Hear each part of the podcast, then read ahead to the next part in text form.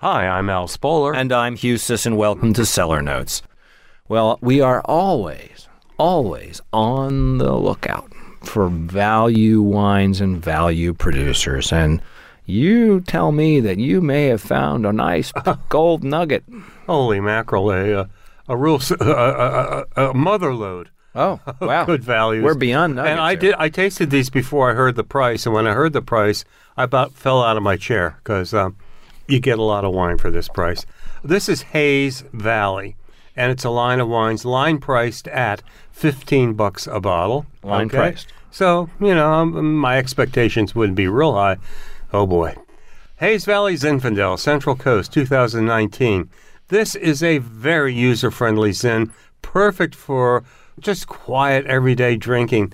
Uh, let's start with the aroma sweet raspberries, bramble, and toffee. That's a nice combo. And on the palate, the wine is rich, ready to drink, and quite tangy.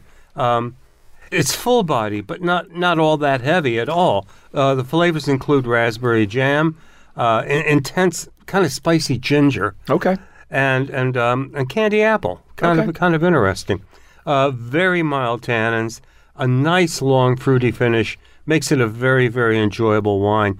The Hayes Valley Zinfandel, wow, really good, and I love Zin. I know. Uh, Hayes Valley Meritage red wine, uh, Central Coast, 2020, same price. Um, this is made with the Bordeaux 5, but it's just so California.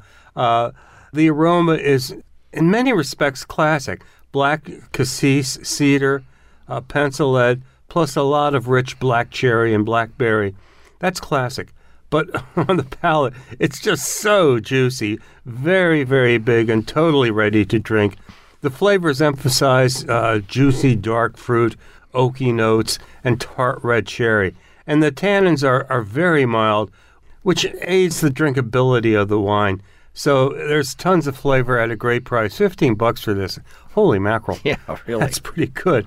Now let's talk about their Cabernet Sauvignon from the Central Coast also. Uh, 2020.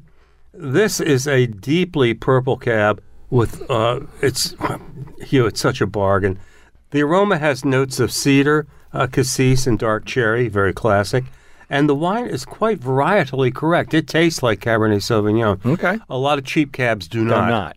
Yeah. Um, it's got sweet, dark fruit, dry tannins, tobacco notes, and and, and just a, a hint of mint on it. There's a lot of complexity here. Yep. And it, Sounds it- great. It, it is great. And yet, um, it's a strictly informal wine. Uh, it's nice to have some of this at home for everyday drinking. So this is going to be my wine of the week. To get Cabernet Sauvignon this good at this quality really, really is something. Now, this is not going to remind you of an $80 Robert Mondavi or anything like that. Right. But just if you know what cab tastes like, you'll recognize it very well in this Hayes Valley Cabernet Sauvignon. What we're going to do, Hugh, is put all of these on the website so people can look them up. You go to wypr.org, find the Cellar Notes page, and we have listings of all the things we've been talking about over the last few weeks, if not the last few months. Usually the last they, they, months. They go way, way back. So you can make a list out of those and, and go shopping. I'm Al Spoler. And I'm Hugh Sisson. You've been listening to Cellar Notes produced by Bob White for 881 WYPR, your NPR news station.